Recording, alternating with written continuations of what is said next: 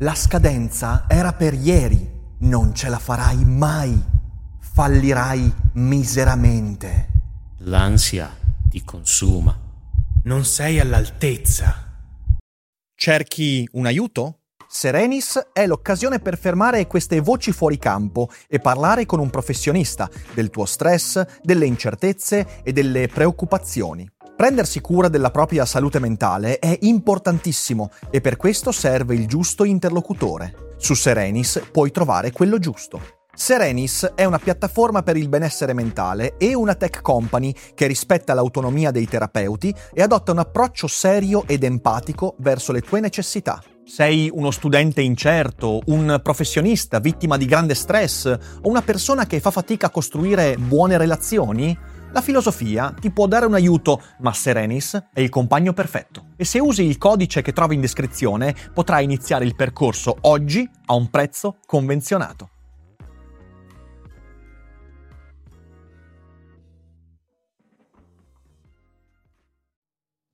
E rieccoci qua come ogni mese, anzi come ogni due mesi col QA, domande e risposte provenienti dai miei mecenati di Patreon. Domande interessanti, difficili, complicate, risposte che cercheranno di essere all'altezza. Ma non perdiamo ulteriore tempo e iniziamo come sempre dopo la sigla!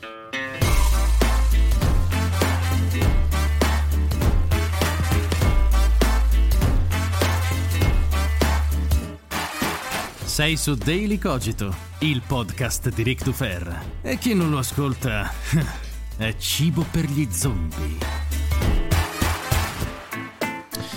Eh sì, perché io ogni mese faccio un post sul mio Patreon in cui dico ok, sparate tutte le domande che vi vengono in mente, ma negli ultimi mesi forse il caldo, forse il lavoro, forse il ritorno alla vita e alla beltà del mondo ha portato molti mecenati a essere un po' più avari di domande, quindi a giugno sono venute fuori poche domande, a luglio un po' di più, le ho messe insieme in questa puntata del QA che devo dire mi ha reso molto contento in questa stagione perché il livello delle domande si è innalzato. Sapete, io ormai da qualche anno faccio sessioni di QA e ho sempre detto una cosa: non facciamo domande generiche, troppo eh, a maglie larghe, facciamo domande che permettano una risposta che sia precisa, non troppo specialistica, però che permetta di avere informazioni diverse rispetto a qualsiasi altra domanda. E vi faccio i complimenti perché durante quest'anno il livello del dibattito qui su Daily Cogito è, si è innalzato, è migliorato nettamente, non solo su Patreon, ma anche nella chat di Twitch. È un piacere discutere con voi, ve lo dico senza piaggeria, io sono orgoglioso della nostra chat, della nostra community perché le domande che mi vengono poste in diretta, in differita, sono veramente domande importanti. Purtroppo non riesco a rispondere a tutti, è impossibile. Ne ricevo su Instagram, su Facebook, su Twitter, dappertutto. Riesco a recuperare solo una piccola parte. Se avete delle domande, volete intrattenere un dialogo con me, comunque Patreon è il luogo giusto perché non solo c'è il QA mensile, ma c'è anche la chat eh, con i mecenati su Telegram dove si discute sempre di tantissime cose, veramente a volte 2500 messaggi in poche ore. E poi c'è anche la videochiamata mensile eh, con un certo livello di eh, mecenatismo che ci permette di trovarci, vederci in faccia una volta al mese per un'oretta, un'oretta e mezza e chiacchierare. Quindi se volete avere un po' di interlocuzione con me, eh, saltando la casualità con cui solitamente rispondo alla community qui e là, Patreon è il luogo giusto. Dateci un'occhiata e sotto trovate il link. E detto questo, io direi di partire con le domande, perché adesso sono, sono discretamente importanti e partirei con la domanda di Lorenzo Artegiani che chiede una domanda che ti volevo fare da un po' di tempo. Cosa ne pensi della visione del diritto legata al Great Ape Project? Mi spiego un po' meglio. Il progetto Grande Scimmia è un'associazione che si batte per far ottenere a tutta la famiglia degli ominidi alcuni diritti fondamentali di cui al momento gode solo l'uomo, diritto alla vita, alla libertà individuale e alla protezione dalla tortura. La richiesta di questa associazione è di carattere giuridico, ma credo nasconda un dilemma filosofico. Qual è la discriminante tra chi può godere di un diritto e chi no? Si può pensare legittimamente che il diritto debba essere una prerogativa della specie che se lo ha inventato? Oppure si può optare per una distinzione basata sull'intelligenza, cosa che questa associazione cerca di fare partendo proprio dalle specie che ci assomigliano di più. Mi farebbe piacere un tuo spunto a riguardo perché il tema mi sembra affascinante e complesso. È una domanda che apre degli scenari incredibili. Io sulla acquisizione, la tutela di diritti, ho un sistema per dire ok, qui è fattibile e qui no. E quel sistema è la civiltà. Ma non per un senso di superiorità rispetto ai nostri cugini così molto vicini geneticamente e fisicamente e anche mentalmente rispetto a noi, ma perché il diritto è un prodotto della civiltà. Sapete quando si parla dei diritti naturali? Diritto naturale non significa qualcosa che c'è nella natura, che hanno gli alberi, il terreno, l'humus. Diritto naturale significa, dal mio punto di vista, qualcosa che sta alla base di quella roba che chiamiamo civiltà, cioè qualcosa senza la quale non si terrebbe insieme ciò che chiamiamo civiltà, società, collettività, comunità. Se tu togli il diritto alla vita a un essere umano, se tu quindi sdogani l'idea che la vita umana sia eh, uno strumento e quindi puoi toglierla, darla, modificarla a tuo piacimento solo perché hai un potere, viene meno il fatto di stare in comunità, perché stare in comunità significa pensare che gli altri vogliono tutelare la propria sopravvivenza esattamente come lo vuoi fare tu. E questo presuppone che dobbiamo tutti presupporre, scusatemi la ripetizione, eh, che, che ogni vita abbia diritto a non essere violata e vista come vita in sé per sé. E poi tutti gli altri di di diritti, la sofferenza, la tortura, il diritto di espressione e via dicendo. Eh, questo per me è una discrimine. Perché? Perché quando si tratta di queste cose bisogna mettere un confine ed è quello della civilizzazione. Eh, il diritto porta con sé linguaggio, ma soprattutto porta con sé la pretesa del diritto. Il diritto nessuno te lo dà. I diritti fondamentali, quelli appunto che possiamo definire naturali, basilari, diteli come volete, non sono diritti che nessuno ti dà, appunto nessuno te li dà perché? Perché ce li hai. Ma cos'è allora che facciamo? E noi li pretendiamo i diritti. Io pretendo il diritto alla vita. Anche perché poi, quando siamo in situazioni di emergenza, pensate soltanto alla libertà di circolazione adesso durante il lockdown, quando tu puoi pretendere un diritto, e quindi sei libero di fare questo, ovvero sei libero di riconoscere il valore del diritto e quindi pretenderlo, puoi anche, temporaneamente, concedere, allora sì concedere al governante, a chi ha potere, di amministrarne per te una parte. È il contrattualismo di Hobbes questo, è un po' estremo quello di Hobbes, però di principio è quella l'idea. Io posso pretendere un diritto quando riconosco quel diritto e riconoscendolo posso trasformarlo anche in linguaggio. È per questo fatto che i tanti movimenti, non c'è soltanto il Great Ape Project, ce ne sono tanti movimenti che cercano di attribuire a specie e gruppi eh, naturali non umani eh, i diritti che noi possiamo pretendere, per me porta con sé dei problemi. Eh, il problema del Great Ape Project è che a quel punto non c'è veramente nessun motivo per non dire che anche un tonno dovrebbe avere quel tipo di eh, diritto, oppure un, uh, un cerbiatto, oppure qualsiasi essere vivente, perché lì, quando tu togli quel discrimine, ti rendi conto che non c'è veramente più nessun confine che tu possa ragionevolmente porre per creare una legislazione che ha a che fare con i diritti. E quindi da questo punto di vista io sono abbastanza convinto che un ominide, eh, quindi un gorilla, o un, per quanto siano animali che vanno tutelati nella loro vita, eh, quindi no, non bisogna farli soffrire, non bisogna torturare, non bisogna creare condizioni inaccettabili di esistenza per queste entità, non possono pretendere diritti, non li chiedono i diritti. E perché non li chiedono? Non perché sono più stupidi, meno evoluti, ma perché il loro stare in società è uno stare totalmente diverso rispetto al nostro. E quindi per me quel discorso è un discorso molto antropomorfo, cioè un tentativo di antropomorfizzare qualcosa che antropomorfo lo è solo fino a un certo punto. È un'antropomorfizzazione culturale visto che sono simili a noi organicamente, allora dobbiamo renderle simili a noi anche culturalmente, con un'istanza di diritto. Per me questa cosa, devo dirlo, non ha molto senso. Non ha molto senso perché il diritto è una cosa molto, molto chiara, che si sviluppa storicamente e che sta in, all'interno di un consesso umano. E se poi mi domandi, ma quando è allora che un animale può arrivare ad avere diritti? Secondo me, io ti dico, noi non lo sappiamo perché non sappiamo che tipo di civiltà, società, intelligenza, linguaggio può sviluppare un animale molto diverso dall'animale umano. Quindi ecco, io sono molto scettico su queste cose. Eh, ovviamente, qui lo devo dire perché è un argomento molto molto complesso e molto vasto mi viene anche da dire che eh, tutti questi sono di nuovo presupposti miei, quindi non sto dicendo che quello che ho affermato sia la verità assoluta. Sto dicendo che con i criteri che ho messo, eh, messo in piedi io in questa argomentazione nel tempo, chiedendomi queste cose che hanno occupato la mia testa e la occupano ancora oggi, questa è la risposta più adeguata a cui sono arrivato. E se qualcuno avesse una risposta diversa, con presupposti diversi, che io riconoscessi anche più solidi sarei tranquillamente disposto a cambiare idea. Per adesso non ho trovato nessuno che mi porti un'idea alternativa. Cioè Davide Bellettini cambia completamente discorso e dice dobbiamo parlare della mia prossima scrivania. Eh, Davide è uno di quelli che abbiamo rostato nella, scriva- nel, nella review delle scrivanie, ne faremo un'altra, eh, mi raccomando, arriva, arriva sicuramente. E dice finora ho dovuto vivere in spazi ristretti o pieni di oggetti altrui come il tavolo tondo pieghevole che hai visto se qualcuno ha visto il video se lo ricorderà sicuramente, altrimenti recuperatelo. Tra circa sei mesi avrò la possibilità, per la prima volta nella mia vita, di arredare da zero un bilocale, come creare uno spazio di lavoro efficace, visti gli spazi comunque ridotti. Grazie, una volta completata ti manderò la foto. Uno spazio di lavoro efficace, visti gli spazi comunque ridotti. Allora, quando lo spazio è ridotto, eh, bisogna svilupparsi in verticale. Eh, io quando abitavo a Padova, eh, per un periodo, eh, stavo in un monolocale, veramente, veramente streminzito, che però aveva il vantaggio delle pareti piuttosto alte. E quindi io il mio spazio di lavoro l'ho sviluppato in verticale. Eh, ho fatto delle mensole, avuto, avevo una scrivania che era piccolina come superficie, perché avevo dei, veramente uno spazio piccolo, però aveva vari ripiani. Eh, una scrivania che avesse già due ripiani, poi ne ho messo anche un altro, facendo del, del fai da te decisamente, però efficace in quel caso. E poi ho messo delle mensole. Per esempio, questa è un'ottima idea se uno ha uno spazio ristretto.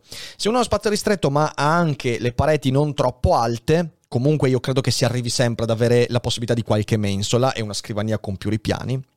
Però ovviamente c'è la possibilità di svilupparsi sulle varie dimensioni, quindi non per lungo, ma diciamo così, avere uno spazio che mi permette di avere un più ampio respiro fra me e la parete, eh, posso gestire ovviamente con delle cassettiere, è un ottimo modo per gestire gli spazi quello di avere dei cassetti che siano magari ben catalogati e sono tanti gli spunti. Io ti suggerisco di rivedere, eh, grazie perché mi ha appena gasato, grazie. Eh, ti suggerisco di rivedere il video perché lì sicuramente troverai qualche spunto interessante per la costruzione del tuo nuovo spazio di lavoro. E poi sì, aspettiamo la foto, eh, così ti rostiamo di nuovo. Fabrizio De Francesco chiede una domanda di epoca di cancel culture. Ah, ci piacciono queste cose. È corretto far ricadere sulle generazioni attuali la colpa dei fatti accaduti decenni o secoli fa? Evidentemente no. Eh, le colpe sono solo individuali o anche collettive? Solo individuali, la responsabilità non può che essere individuale. È giusto che ad esempio un inglese di oggi debba pagare e sentirsi in colpa per il colonialismo o un tedesco per il nazismo? E nel caso, quale sarebbe il limite temporale? In fondo la storia è una tale sequenza di crimini e misfatti che nel passato di qualsiasi popolo potremmo trovare qualcosa per generare un senso di colpa. Chi dovrebbe sentirsi oggi responsabile per i crimini di Lucio Cornelius Silla o di Caligola? Io in quanto italiano? Allora, a parte che insomma, io questa, questa damnazio memoria di Caligola, insomma, la, la, la rivedrei, no? sto scherzando ovviamente. Il punto è che eh, bisogna dare un contesto a quello che accade. Di principio, guarda, c'è sempre, c'è sempre il doppio livello. C'è un livello di principio. Di principio, eh, la responsabilità è solo attuale, individuale. Cioè io posso essere responsabile solo di quello che faccio, non di quello che hanno fatto i miei antenati. Non c'è niente da fare. Per quanto io adesso acqu- abbia acquisito un privilegio, abbia acquisito dei, dei vantaggi rispetto a quello che i miei antenati hanno fatto, quello che posso eventualmente fare, ma sempre sulla base delle mie sensibilità, è cercare di diffondere un valore utilizzando quel mio privilegio per che è proprio quello che abbiamo detto nella puntata di qualche mese fa su sì, sono un maschio bianco privilegiato e devo semplicemente usare bene i miei privilegi e non sentirmi in colpa per i miei privilegi. Quindi prima di tutto direi questo, è sempre individuale di principio la responsabilità, ma semplicemente perché non puoi gestirla differentemente, non, non c'è una responsabilità. La, la, gente, un popolo, una nazione, un gruppo non ha responsabilità. Così come un popolo non può essere etico o non etico, eh, può essere solo un individuo nel suo comportamento, nella sua condotta, allo stesso modo un gruppo non può essere responsabile. I singoli sono responsabili. Poi possiamo fare dei discorsi giuridici e, e, parlare anche di responsabilità di gruppo, ma è sempre un'approssimazione che non ci permette di capire veramente questi fenomeni. Se vuoi capirli devi andare nel, al, livello individuale. Poi accanto a questa eh, considerazione di principio ci sono le considerazioni più pra- pragmatiche. E faccio un esempio. L'esempio è ovviamente quello delle reparations americane.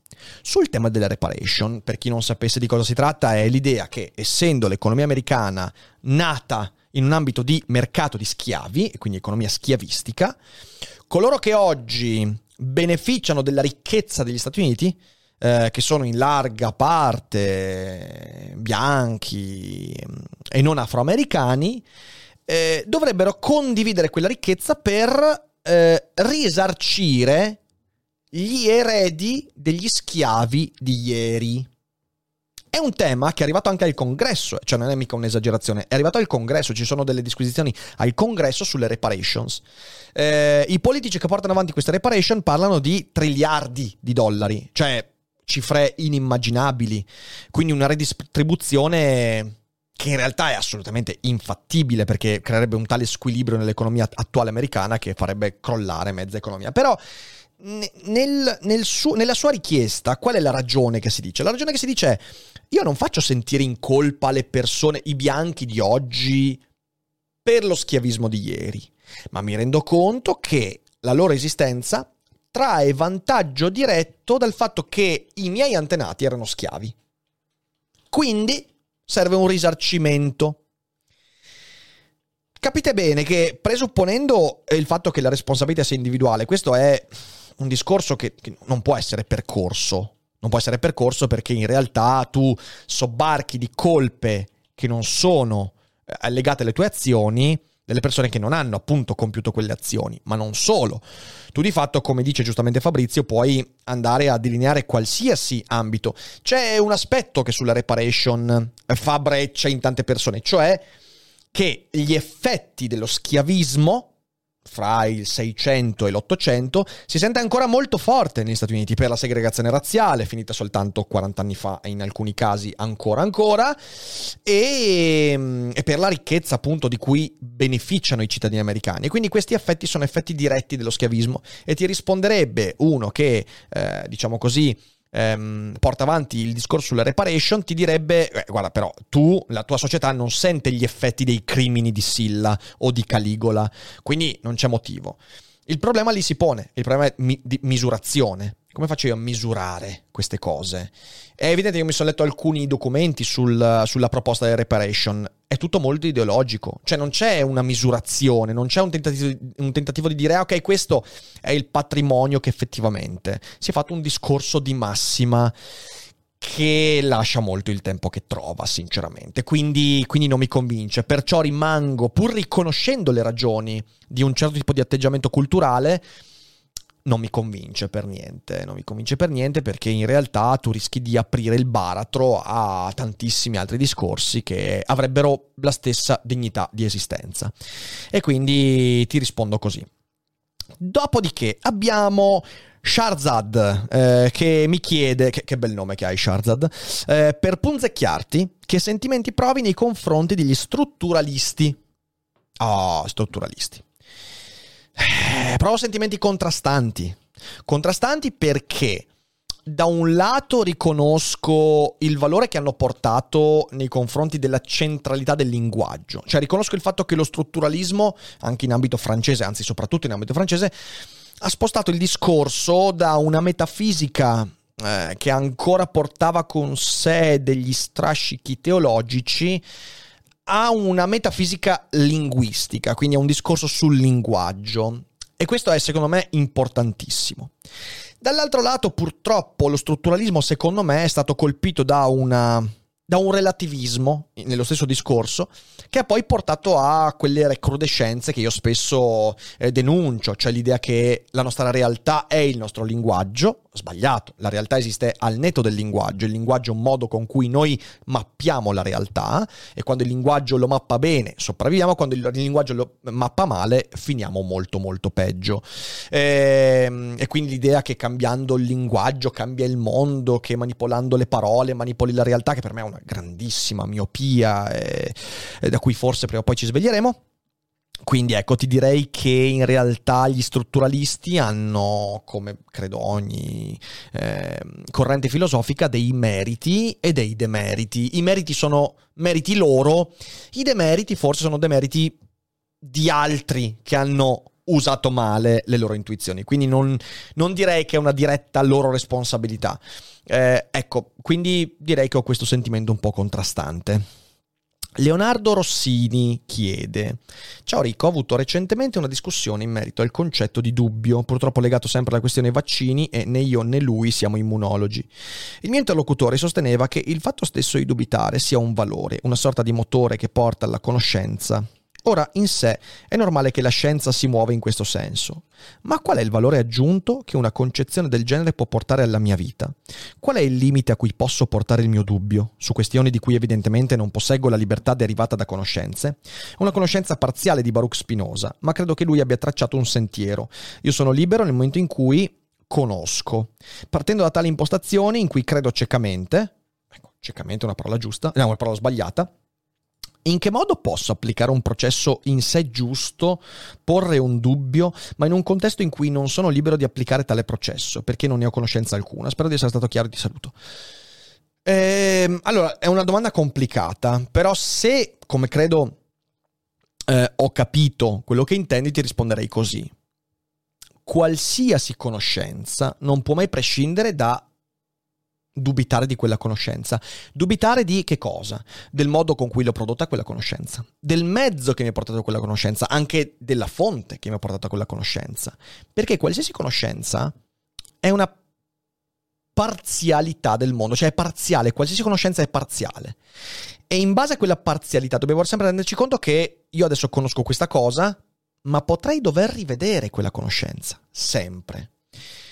Da questo punto di vista ricordiamoci che Spinoza dice sì, che tu sei libero quando conosci, ma lui era perfettamente consapevole che tu non conosci mai tutto. E quindi il dubbio, da cui poi arriva tutto il discorso sull'emendazione dell'intelletto, il dubbio deve essere sempre una bussola. Quindi, certo conoscere, certo approfondire, studiare, ma lo studio deve portarmi a non essere mai qualcuno che crede ciecamente. Neanche in Spinoza bisogna credere ciecamente. Anche Spinoza ha preso le sue cantonate. Eh, ed ammetterlo non è un problema. Non è che tu fai torto a Spinoza. Qualsiasi conoscenza è parziale. In ambito vaccinale, medico, filosofico, metafisico, astrofisico, tutto quanto è parziale. Conoscere, quindi incuriosirsi, studiare, magari ovviamente parlare solo una volta che onestamente credo di aver avuto qualche informazione a riguardo, non come Cacciari, ok? Quindi, insomma, avere qualche informazione a riguardo. Parlare quando ho studiato, però parlare sempre nutrendo e tenendo ben distinta dalla conoscenza l'idea che potrei essermi sbagliato, potrei aver frainteso, credo sia l'atteggiamento sempre giusto e inevitabile in questi casi, soprattutto quando sono così grevi i temi come i vaccini e via dicendo. Io in questi giorni vedo troppe persone che sulla base di conoscenze, magari spesso parziali, sono certe delle cose che dicono. Io li invidio. Non credo di essere mai certo di nulla, neanche delle cose che ho approfondito di più. Però ognuno ha la croce che si ricerca. Fabrizio chiede, aggiungo una domanda anche se ne avevo fatta una pure a giugno. La dottrina dell'uno di Plotino, uh, andiamo proprio sul metafisico, è una vera e propria correzione della teoria di Platone oppure non è altro che l'esplicitazione delle dottrine non scritte di Platone stesso, il quale in realtà, secondo alcuni autori come ad esempio Giovanni Reale, nelle dottrine orali ed esoteriche aveva proposto l'u- proprio l'uno e la diade quali principi primi, addirittura precedenti al mondo delle idee. Allora, io ho molta stima di Giovanni Reale, eh, c'è un problema secondo me ed è il fatto fatto che ha una prospettiva molto religiosa sulla storia della filosofia. E in questa interpretazione che io conosco, secondo me ci carica un po' troppo la mano. Però non c'è dubbio che Plotino non sia una, una revisione netta di Platone.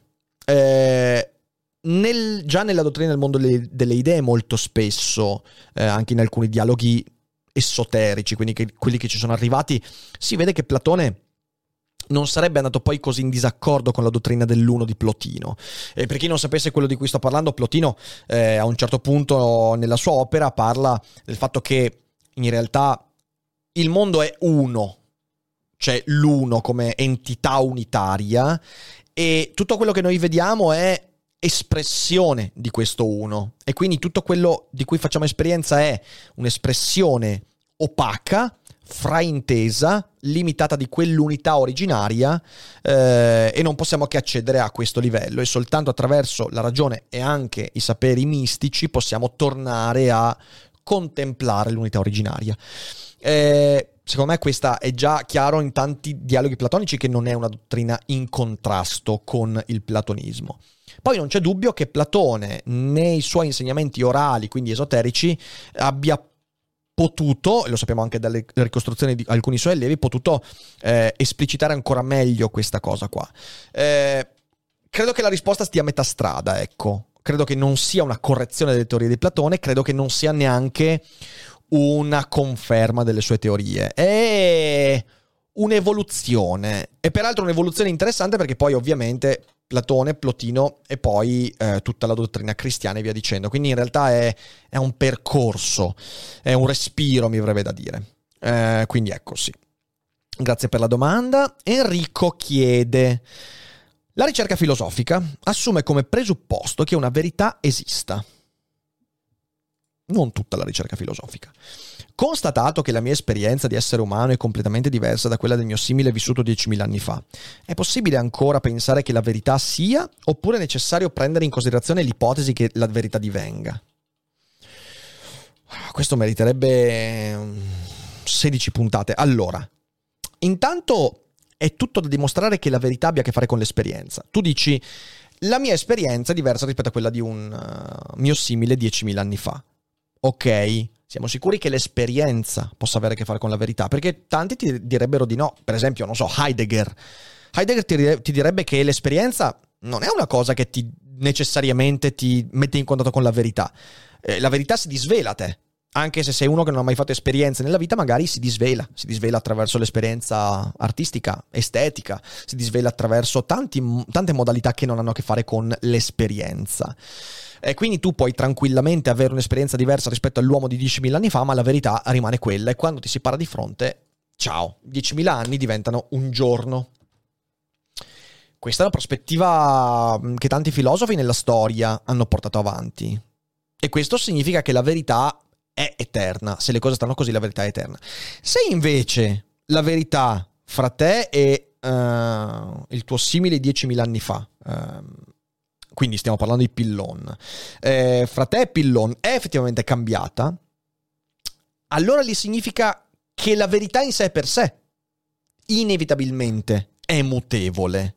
Perché se la verità ha a che fare con l'esperienza, o meglio, se l'esperienza mondana ti permette di sviscerare una verità, allora vuol dire che la verità è già di per sé qualcosa di mutevole. E allora si torna a Eraclito, perché Eraclito diceva quella frase, il Pantarei non si scende due volte nello stesso fiume, eh, perché sapeva che non solo è il fiume che scorre, ma sei anche tu che scendendo due volte non sei mai la stessa cosa, quindi sono due fiumi che scorrono. È per questo che è impossibile che si incontri due volte lo stesso fiume. Quindi, da questo punto di vista, io personalmente sono molto eracliteo, credo che la verità non, la verità non si disvela attraverso l'estetica, attraverso l'arte, non c'è qualcosa di eterno che, si, ti, che ti si disvela.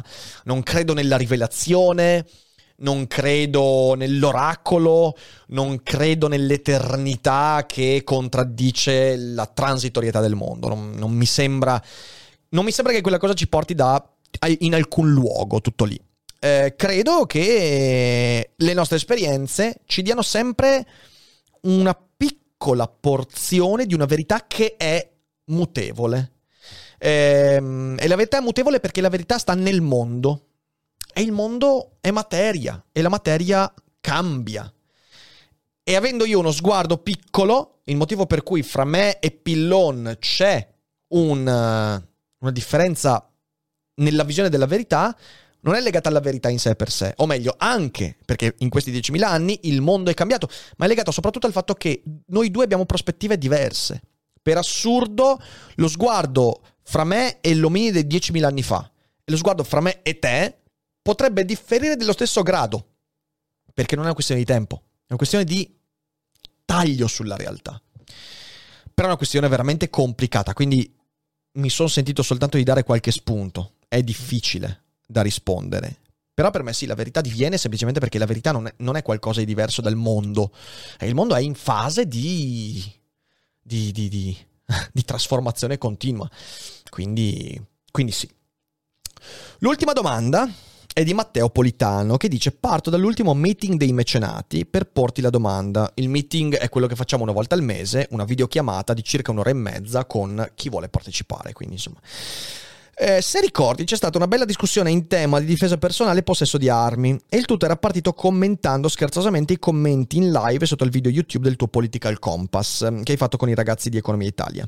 Eh, in particolare riguardo la tua posizione eh, in merito alla pena di morte. Mi rendo conto della complessità e della delicatezza degli argomenti, ma poiché da quella discussione ho riflettuto parecchio su queste tematiche, mi farebbe piacere se riportassi argomentando le tue idee in merito, dato che io sono ancora in evolving nella riflessione a riguardo e anche perché credo sia siano argomenti interessanti per chi sentirà questa domanda in live su Twitch o in differita. Oh, Matteo mi butta la bomba atomica addosso. Allora, hmm. dovrei ricostruire tutta la discussione. Magari metto il link sotto se qualcuno vuole recuperare la live sul Political Compass, che è stata veramente molto interessante. E a un certo punto c'era una domanda sulla pena di morte. E io ho detto questo: ho detto che um, io sono contrario alla pena di morte eh, perché pretendo che la mia comunità non operi vendetta su chi compie un crimine, però dall'altra parte so che la vendetta non è un comportamento che puoi estirpare eh, dalla vita umana. E quindi se io, eh, non so, se qualcuno fa del male alla mia nipotina, io pur non pretendendo né di essere assolto né di essere capito, né che lo Stato eh, avalli il mio gesto, anzi quindi pagandone le conseguenze, non posso escludere di eh, voler vendicarmi di chi ha fatto del male a mia nipote. Cioè io ho detto questo fondamentalmente. Perché dico questo? Perché mi rendo conto che l'ordine della legge è un ordine razionale, di ragione, e la ragione è qualcosa che devo pretendere dalla Costituzione, dalla legge, dall'amministrazione della giustizia, ma che poi esula da quella che per me in quel momento può essere giustizia. E vi faccio un esempio molto chiaro. Sapete, c'è quel discorso che dice molto spesso la legge può essere ingiusta e, e un individuo può sottrarsi all'ingiustizia della legge. Non so, eh, epoca fascista. La legge, le leggi razziali sono una merda. Qualcuno si è ribellato, pagandone le conseguenze. Cosa vuol dire questo? Vuol dire che la legge può essere legge ma non giusta, legge ma non legittima, legale ma non legittima, il mio comportamento può essere illegale ma giusto, legittimo, perché seguo un principio di giustizia che in quel momento la legge tradisce. Seguo un'idea di bene che non è quella della comunità di appartenenza. L'ha fatto Bertolt Brecht con il nazismo, lo hanno fatto tanti dissidenti russi con i sovietici. Succede, ok. La stessa cosa vale dall'altra parte. Cioè, per io giustificare quella cosa lì, in cui credo molto, io credo che la legge possa essere contraddetta quando diventa legale il crimine, credo che possa accadere anche l'opposto. Per sostenere quella cosa devo rendermi conto che a volte la legge fa qualcosa di giusto, per esempio elimina la pena di morte, ma io, perché in quel momento ho un'idea di giustizia diversa, posso vendicarmi di qualcuno che ha fatto un passo che io non accetto. E so perfettamente che questa cosa è irrazionale, ma attenzione, è irrazionale anche ribellarsi a Hitler, per assurdo. Perché il diritto positivo ce l'ha detto chiaramente, la, la legge è la legge costruita come struttura razionale del mondo. Questo po- poi dovrebbe essere aperto in un dibattito molto molto ampio su cui oggi non abbiamo il tempo di, di lanciarci. Però ecco, io ho detto questo, ho detto io non voglio che lo Stato si vendichi, ma io potrei sentire l'impulso di vendetta. E una volta compiuta la vendetta, non pretenderei che lo Stato mi assolva perché era vendetta. Lo Stato deve condannarmi. Questo è quello che ho detto io. E lì rientrano un sacco di argomenti, come per esempio quello della legittima difesa, eh, visto che se ne parla molto con uh, l'assessore eh, che ha sparato al, um, non mi ricordo come si chiama, non mi ricordo neanche il comune, comunque se ne sta parlando molto. Allora lì rientrano tutte quelle, quelle sfumature di cui si discute sempre malino, mi sembra, perché non c'è mai un dibattito vero sul fatto di dove qual è l'ambito della legittima difesa? Io sulla legittima difesa è una cosa che ribadisco da anni. Se qualcuno mi... Io ho fatto anche arti marziali, so difendermi eh, e avendo preparato me stesso a queste cose, so perfettamente che quando poi accade qualcosa di pericoloso, qualcuno ti entra in casa di notte, eh, lì le cose si fanno molto complicate. Eh, conosco dei casi in cui l'eccesso di legittima difesa è stato eh, veramente abusato nella giustizia. Non è ovviamente il caso del, de, de, del, leghista che aveva il colpo in canna, quindi era pronto a sparare. Eh, però casi in cui qualcuno entra in casa, mette in pericolo la vita delle persone e poi per un errore uno di quelli eh, che erano dentro la casa muore o si fa un danno e c'è una condanna nei confronti di chi si difendeva. È una cosa molto complicata, la sto facendo semplice, superficiale, magari un giorno ci dedico una puntata in sé per sé, però credo che in Italia ci sia bisogno di fare un dibattito serio su quali sono i limiti della legittima difesa, dove inizia l'eccesso di legittima difesa, che esiste, um, e che bisognerebbe amministrarla un po' meglio questa cosa. Um, io lo ribadisco sempre, se uno mi entra in casa di notte, mettere a repentaglio la mia vita e quella delle persone che amo, si sta prendendo un rischio enorme. E la cosa che ovviamente la prima cosa da fare è dire prendi tutto quello che vuoi, è il consiglio che do a chiunque, ok? Non si rischia mai la vita, però non sempre c'è la possibilità di dire prendi tutto quello che vuoi. Perché? Perché intanto le cose lì accadono in un microsecondo e la testa fatica a mettere le cose in ordine, sappiatelo. È facile parlare razionalmente di queste cose, poi quando ci, ti ci ritrovi è un casino incredibile e tutto accade molto più in fretta rispetto al, alla ragione che entra e cerca di guidarti nei gesti. E quindi prima di tutto, se c'è la possibilità di dire ok, ascolta, prendi tutto quello che vuoi e, e vattene. Se non c'è quella possibilità, lì rientrano tutte le sfumature in cui caso per caso la vita ti presenta gli imprevisti, eh, di cui dopo ti trovi a raccogliere i cocci. Eh, quindi ecco, questi sono alcuni spunti che mi sento di dare, forse è veramente troppo complicato eh, per essere esaurito l'argomento in un QA, però spero di aver dato almeno un po' di contesto su un ragionamento che è veramente molto complesso. E con questo è tutto tutto. Queste sono le domande di giugno e luglio. Spero che con eh, nuovo, la nuova stagione, quando ricominceranno i QA, siate un po' più generosi di domande. Sono divertenti le domande, quindi sfruttatele. E se volete partecipare alla prossima, insomma, c'è Patreon. E adesso in live eh, rispondo anche a qualche domanda della chat. E niente, io vi ricordo che Daily Cogito andrà avanti fino al 31 luglio, quindi l'ultima puntata uscirà il primo agosto e poi si va in pausa fino al 6 settembre. E in questo mese faremo un po' di vacanza, ci riposeremo, metteremo a posto un po' di cose qui in studio, cambieranno alcuni elementi e speriamo di arrivare alla prossima stagione che è la quarta di Daily Cogito, ancora più carichi, ancora più pronti a cavalcare l'onda del nostro cervello, a combattere la zombificazione. Quindi io vi ringrazio per aver ascoltato fino a qua, eh, abbonatevi al Patreon, seguiteci in live, fate i bravi e mm, passate una buona giornata, una buona serata puntata, dipende da quando ci ascoltate. Non dimenticate che non è tutto noia ciò che pensa.